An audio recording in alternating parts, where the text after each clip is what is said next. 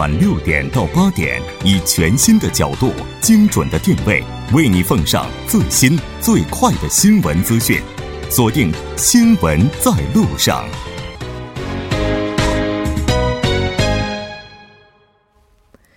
好的，欢迎回来。那这里是正在为您直播的 TBS EFM 新闻在路上。在我们今天第四部节目开始之前，先来为您播报一则公告：十一月二十二号星期三的晚上七点半，TBS EFM 将举行创台九周年国乐音乐会 Aguga Fest。我们在这里诚邀各位的参与。届时您能够欣赏到国乐音乐家 Park Ed 以及南仓义带来的板索里表演。除此之外，还有来自韩国国立乐团带来的特别演出。您可以登录官网三 w 点 tbs 点 c o 点 kr 进行报名。报名截止日期是到十一月的十七号。那届时我们也会单独的和幸运听众进行联系，希望您能够多多参与。稍后是广告时间，广告过后为您带来今天的百味茶座。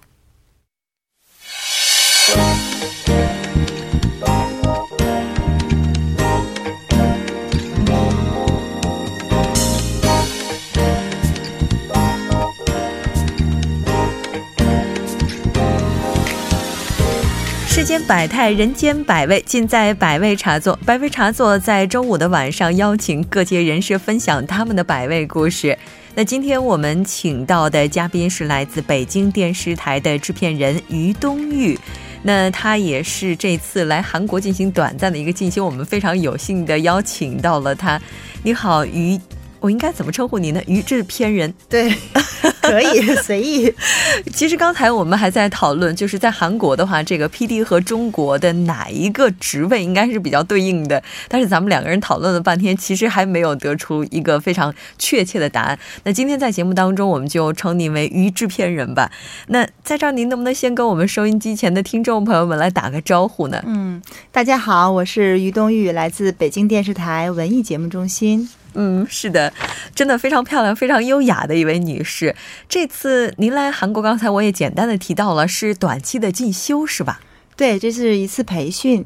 这边中国这边是由中国电视艺术家协会来组织的，大概有全国十二家电视台的，呃，这边叫 PD 啊，就制片人和导演。对，是，就是那您是大概什么时候到了韩国的呢？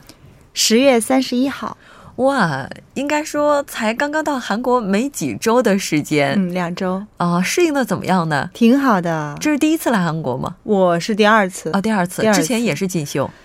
呃，那次是出差，是当时有一个，那时候我做记者编导的时候，是咱们这边有一个歌手，在中文名字叫 Rain 哦，他要开演中国的演唱会，嗯，然后邀请我们中国的媒体过来报道，他在。呃，现在好像服完兵役了哦，对，而且已经结婚了。哎，那个时候是他最火的时候，大概有十年前。哇，其实，在现在的话，他也应该是挺火的。嗯，那这次的话，咱们一共是来了大概有十几家电台的制片，十二家，十二家电台。嗯，然后他们都是来自中国各地。对，嗯，大概有北京电视台，有湖南卫视。有重庆卫视、江苏卫视，嗯，等等啊，对对对，是。那这次过来的话，主要就是进行相关的培训。这个培训的话，之前每年都有吗？还是今年是第一届呢？我了解到应该是第三届啊。嗯，然后他这个在选派的时候是自己申请的，还是进行有一些选拔活动呢？是这样，中国电视艺术家协会呢，他会发通知到每一个市的。电视艺术家协会，然后可能由市或者省的这个协会会跟呃呃省台，有像呃湖南卫视，肯定它的是湖南省的艺术家协会，像北京属于直辖市，就北京市的会跟北京台进行一个选拔。那来呃韩国呢，通常会综艺节目的偏多，然后有一两位影视电电影电视剧的这样的。哦，刚才您提到来韩国的话，主要是以综艺为主，主，所以说您应该也是做跟文艺之类的这样的一些节目吧？对对对，是大概我从业有十五年，哇，完全看不出来。对，从我大学毕业就到了北京电视台文艺节目中心，然后做过的这些节目，基本上，比如说有每日文化播报，是在中国非常火的一个娱乐新闻节目。这个我听过，听过而且我也看过看过，哎，片段，看着节目长大的哈。啊，没有，这倒不至于。哎，但是不管怎么样的话，应该说能够被选拔来韩国来进行这样一个学习，也就意味着咱们也是经过比较激烈的竞争。嗯，那个时候的话，大概就是我相信在文艺这方面的话，在中国国内想要来韩国去看一看的人还是比较多的，所以竞争应该也很激烈吧？呃，对，它是有有这个有比例的有比例的，但基本上可能呃纠结点会在领导那边，我们是被通知的。而且据我们了解，这次的话，像咱们之前还是在济州岛，然后才来到首尔。对当时去济州岛的话，在这儿有什么活动呢？济州岛我们去参观了设地可知，嗯呃，它应该是《洛城生死恋》的那个拍摄地吧，嗯应该很多的韩剧都有去拍过，去过景。嗯这个我觉得济州岛啊，基本上每一个角落都有电视剧或者是综艺节目涉足过吧。对而且您去的，这个季节刚刚好是秋天，秋天的济州岛是很美的。没错没错，嗯，是的。那那个海域应该是会，如果厉害的话，能够游到我的故乡威海。真的啊，对，我们是一片海水。是的，在韩国的话有这样一个谚语，说嗯在韩国的鸡叫，然后山东是可以听到的。哎，嗯，我们那边有一个岛叫鸡鸣岛，非常有渊源。嗯，一家亲那边韩国人嗯也很多。是那在济州岛那边旅游了，然后也观光了，然后再回到首尔，好像这个课程的话是很快马上就开始了吧？这周一就开始了，还是上周一开始？不是，我们今天是最后一天，啊，今天刚刚拿到了毕业证。啊，课结业证结束了。对，这么看起来，课程会不会太短呢？好像只是浅浅的接触了一下的感觉。嗯，也不错，也也深入到了很多个节目的录制现场，啊包括你们现在正在呃热播热拍的电视剧《爱情的温度》嗯，应该同步播出的。嗯，现场我们也去看了，包括他们的 PD 也跟我们进行了很深入的交流，我觉得很好。这次课程的话，主要是以实践为主，就是到现场去。呃，授课加实践，授那我我个人认为，实践和授课结合起来的这几节课是非常好的，因为哦进到现场会看到很生动的东西，比如说你会看到他们工作人员的状态。嗯我觉得韩国的摄像特别棒，人气歌谣作为一个二十多年的这个王牌节目，果然有它的原因，就是它的存在是有道理的。那摄像是跳着舞在拍摄的，这每一首歌他都会唱，哦，一直在跳，从头到尾。其实提到这个摄像的话，我也很好奇，因为在中国呢也引进过几档韩国的综艺节目，嗯有人呢，特别是网友们就喜欢去比较，说，哎，这个画面的话，为什么在中国这个画面这么晃荡呀？然后我们在看韩国版的时候，就发现这摄像的大哥似乎步步伐比较稳，所以在您看现场的时候，您发现哈，就是不管是摄像也好，其他方面跟中国目前这个制作差别比较大的应该是什么？差别比较大的，其实我觉得从硬件，从这个舞美、灯光、呃摄像机，包括设备，包括现场的这个各状态上，硬件没有太大的差距，甚至嗯中国的要说实话，硬件上要更先进一些。对，因为起步比较晚，在我们起来的时候就直接买最好的了。对对对对对，然后嗯，但是可能中国的这个优化，包括很多电视台，它这几年都在更新换代，可能嗯都换了更好的。然后那这边，但我觉得这边的这个细节，可能有很多很多的这种优良的传统，就很多每个工种对于这个节目是有敬畏之心的。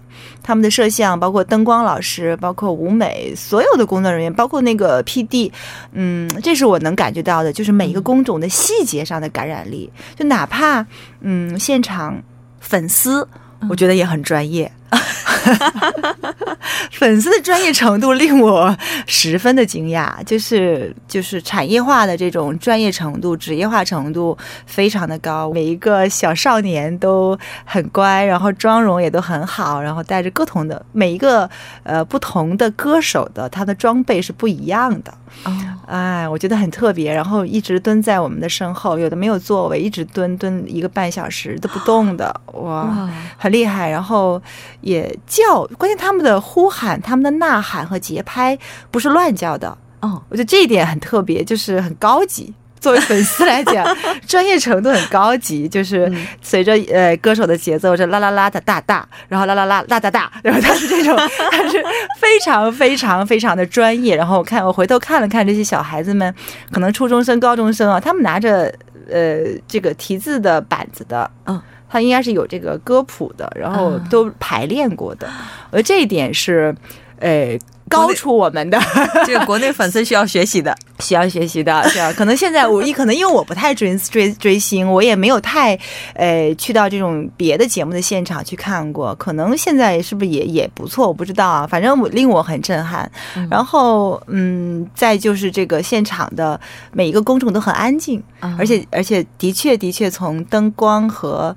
呃，镜头上是非常非常的精致的，对，这个是客观的。是的，没错。当有一个大的框架，大家都没有什么区别的时候，这时候可能就是要看细节了。细节，细节，它可能能够打造出来一个更精致的东西，展示给观众。对对。那您之前的话也是文艺节目的制片人，嗯。然后，那这次您来到韩国去学习这些文艺节目的一些制作方式，会不会带给您一些启发？比如说，您回到国内之后，希望自己。在哪个方面做一些什么样的改进或者是变化？嗯，我可能回去会把这次来呃学习的这个整个内容，我会自己梳理一遍，然后会对我的团队进行一个细节化的一个这种输出式的培训。嗯，呃，这个是我目前迫切想做的。然后，呃，大家不断的都提高了之后呢，进步了之后，我觉得其实是有机会，呃，也跟韩国这边这么多的优秀的 PD，包括摄影师，包括编剧，啊，我觉得是其实可以进一步。的在进行一个合作或者共同的创新是，嗯，而且现在的话，我们都知道两国的关系也已经开始破冰，而且各个交流已经开始进行了。有，那未来的话，合作的机会还是非常多的。那据说这次的话，在综艺啊、电视剧啊以及纪录片等等这些方面都有很多的交流。我们都知道韩国综艺产业是非常发达的。那在这次交流会上，您自己个。个人而言，就对您来讲最大的收获的话，是在细节方面的。那在其他方面呢？其他方面，我觉得模式上其实差不多。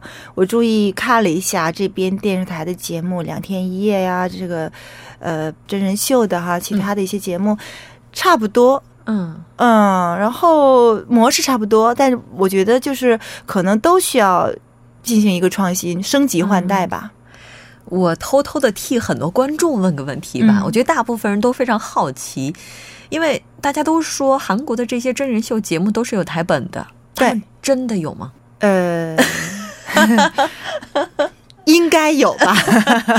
这个问题很不好回答哈，应该是有的啊。在现场的时候，其实看不到他们拿着台本去说什么，但是应该是有自己的提前已经设定好的模式。对，应该是有一些角色特点的一些设置，然后矛盾冲突的一些设置，当然也会有一些呃真人秀的这种天策的成分是在其中的。嗯，那现在在中国国内的话，这些真人秀的话，是不是也是类似的一些模式？比如说有一些矛盾冲突点，有一些戏剧化的地方，我们也是把它提前设计好，然后再由演员在现场进行表演。嗯。我觉得不能完全算表演，其实是给他们一些任务。嗯就你是你你来这个真人秀，你是有这样的一个既定的角色或者既定的一个性格啊，他是这样的一个既定的性格。因为呃，中国这边现在跟韩韩国的综艺节目有一点像，都是有编剧这个任务了。以前在电视节目当中是没有编剧这个这个职位的啊，在韩国其实编剧还挺重要，非常的重要。中国这几年这三四年，编剧也越来越重要。了，尤其在真人秀和一些这种喜剧类的节目上，呃，编剧很重要。那编剧的存在就一定是有这个故事梗概和角色冲突的设置的。嗯嗯，再加上一些呃明星本人的一些性格特点，不完全是虚构的。我觉得还是给他一个方向而已。就是说，给他一个框架，然后由明星本人在这个基础上进行发挥。是的，是的。那刚才您提到的是综艺类，像这个电视剧的话，它跟中国的模式也是非常不一样的。像韩国的话，它会边拍然后边播；在中国的话，似乎拍完了，有的时候过了几年还没有上的这种情况也是会有的。那您去现场的时候看他们的电视剧拍摄过程，感觉是怎么样的呢？呃，据说节奏非常赶，节奏非常赶，嗯嗯，忙中不乱吧？我觉得它其实也也是一个产业化的模式化了。嗯嗯，中国是有边拍边播的电视剧的，我们叫情景喜剧，啊大概二十年前就有了。最著名的叫《我爱我家啊，这个这个应该是老少皆知、老少咸》，宜的。然后有。家有儿女啊，等等，有这些其实是有的，只是近几年情景喜剧嗯不太多，然后更多的是大制作，因为这几年中国的经济还是比较厉害，那有很多的这种呃带有一些呃商业色彩的一些植入，包括一些定制类的剧，其实是蛮高的，级别很高。我看那天我看在宾馆里，我看到中文台啊在播《那时花开月正圆》啊，孙俪演的，在国内刚刚播完，收视率很高。像这种大制作的戏，名演员演的很多，嗯嗯。边播边拍的少，但我觉得还是可以有的，肯定，因为最近台呃中国有一个节目叫《演员的诞生》，啊宋丹丹参与的，刚刚播了两期，那么第二期其实就是《我爱我家》剧组的再聚首，他还蛮感动的，我觉得是有是应该很快会有。我个人认为，但是中国呃韩国电视剧拍摄，因为以前我做记者，其实去过中国很多影视剧拍摄的现场，去探过班的。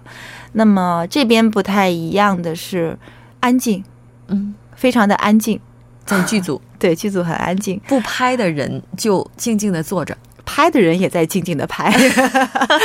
我觉得可能就是产业化的模式不同吧。啊然后我很惊讶的是，真的作为一个业内人士，我会觉得这么多的韩剧，我们包括我们也去了《太阳的后裔》拍摄地，呃，竟然就是在这么小的地方拍的。呃，我觉得中国的影视城都好宏大，好宏大的。这边拍出来，因为《太阳的后裔》啊，我也很很喜欢看。然后包括那天看那个《爱情的温度》，很小的一个地方，然后道具景片居然很破，但拍出来的很好，效果非常的好。我觉得就甚至有点以假乱真的这个成分，但说明在布光布景方面还是很专业的，是，花最少的钱办最好的事儿。哎，这个非常符合习主席的要求。嗯，嗯，挺好的能可能中国未来这个电视的话，也要向这个方向去迈进了，要花借鉴花最少的钱办办最好的事。儿。对，是的，现在的话，两国应该说这个合作，特别是节目方面哈，已经开始慢慢的恢复，也是越来越多。最近有没有正在筹拍的一些节目呢？暂时还还没有听说。对，嗯，大家都在研发吧，我也都在研究呃创新的阶段吧。是的因，为现在国内的节目也很饱和了，嗯，而且最近这几年，中国国内的节目的话，这个创新也是非常多的，嗯，很快，而而且非常快。它这个趋势跟韩国还不太一样。对嗯，对，就是现在的我们卫视级的这种节目，基本上都是几亿人民币的体量了。对然后各大卫视 PK 的也很厉害。嗯，而且最近中国这个综艺节目已经不完全是韩范儿了。就是它开始有自己的特点，并且这个特点现在非常吸引年轻人。没错，您如果要是以业内人士的角度来总结它，您觉得现在中国国内的综艺趋势应该是什么呢？越来越真实。嗯，就是越来越真实。真人秀，所谓真人秀应该是一个大的潮流，但是其实有很多更精致的、呃高品质的非真人秀的节目，也在越来越多的呃出现，而且模式现在好像跟日本、美国的合作也越来越多，比较综合化了现在。然后，但是呃，的确从呃各工种的这种拍摄手法，包括现场的演员的表现力，包括艺人的这种配合度上，也越来越高。嗯，嗯，也就是说更加趋于多元化。多元化，是的，每个人都想，因为真人秀和综艺到了一定的饱和度了，是都想寻求突破。是的，没错。那像两国的话，就是对于中国、韩国，应该这中间大概有一年多的时间交流，可能没有之前那么频繁，嗯也是有比较多的一个空白。接下来可能还是需要两国的相关从业人员，我们这个继续去努力，才能够去弥补之前的这段空白。那现在的话，在中国国内的话，韩国的综艺节目还像以前那么受欢迎吗？我记得之前采访一位嘉宾的时候，他就提到说，跟以往相比，确实温度有所下降。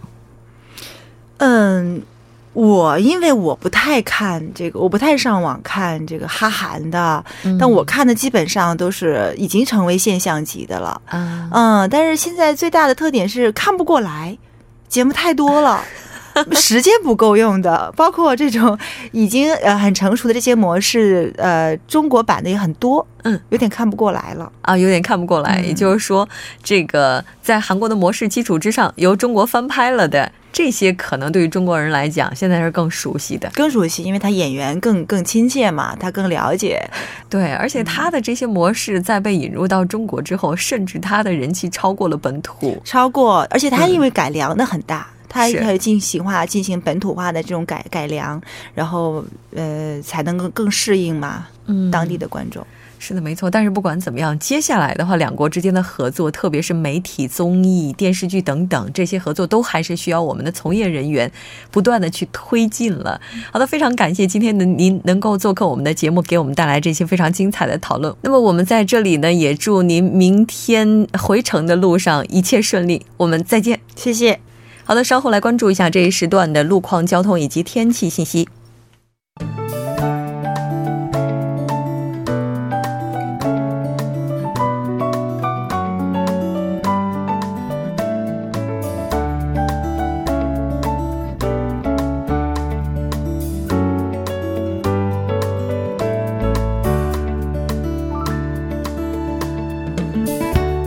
晚间七点五十二分，依然是由程琛为大家带来这一时段的路况及天气信息。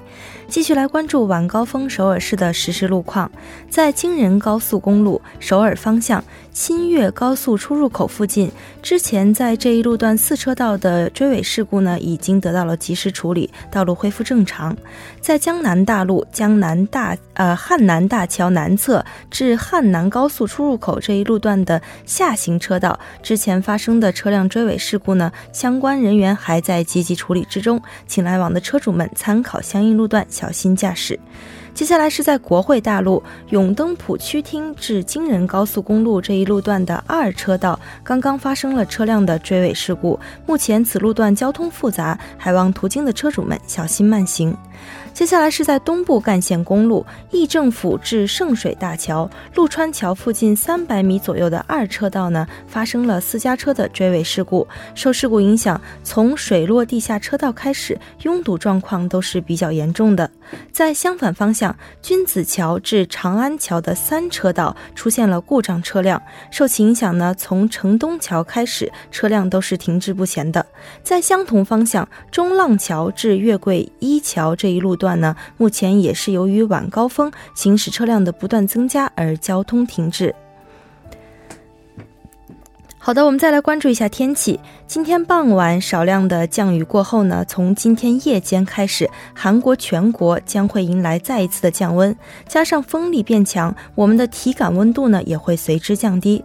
首尔市未来二十四小时的天气预报是这样的：今天夜间至明天凌晨多云转晴，最低气温零下四度；明天白天晴，最高气温二度。建议听众朋友们周末出行的时候注意保暖，小心感冒。好的，以上就是今天这一时段的天气与路况信息，我们下周见。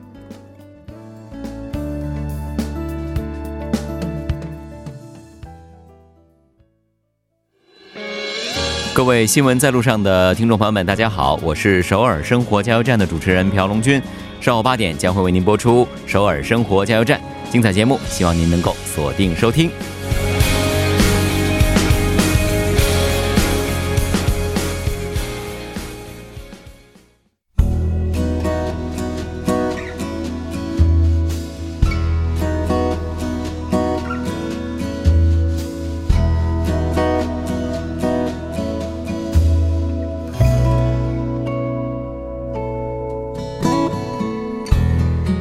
好的，到这里我们今天新闻在路上两小时的节目马上就要接近尾声了。最后，依然为您送上我们今天的结束新闻。在澳大利亚悉尼的维斯特米德儿童医院，装扮成小丑的医生和一名婴儿呢，在进行互动的场面也是吸引了很多人的关注。据悉，在这家医院呢，它是位于澳大利亚的新南威尔士州最大的儿科中心。除了先进的诊疗手段呢，这家医院最令人称道的就是以家庭和患儿为中心的诊疗环境。这里呢，不仅仅能够随处见到充满艺术气息的雕塑，以及童趣十足的画作，还有宽敞的游乐空间，以及三十五个不同风格的花园。在志愿者的帮助下，儿童医院为小患者们提供了很多有趣的活动，比如说像小丑医生、狗狗志愿者、神秘访客等等，也是让被病痛困扰的孩子们能够短暂的去忘记、忘却疼痛，不再感到害怕。关爱儿童呢，需要我们更多的努力和付出。当然，也希望未来这样一些人性化的东西能够越来越多的出现。好的，非常感谢您的收听。节目组制作人范秀敏，作家金勇隐约，感谢您的陪伴。我们下周同一时间依然陪您在路上。我是木真。